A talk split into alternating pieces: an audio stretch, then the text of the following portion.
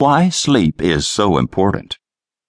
People who have never experienced problems with sleep probably take it for granted. The lights go off, the covers get pulled up, and the deep breathing begins.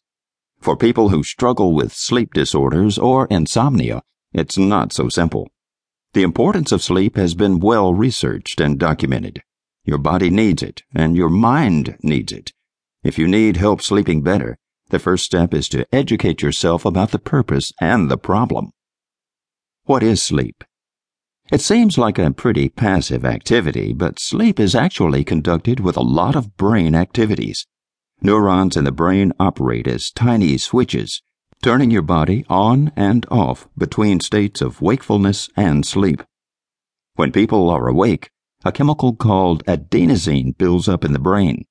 This chemical causes you to get tired. The body needs periods of sleep so it can remove adenosine and provide the brain with new energy and alertness necessary to get through the waking hours. As you snooze, you pass through five stages of sleep. In the first four stages, you start with a light sleep, stage one, and progress to deep sleep, stage four. It would be difficult to wake you up when you are in stage four sleep. The fifth stage of a sleep cycle is REM sleep, or rapid eye movement sleep.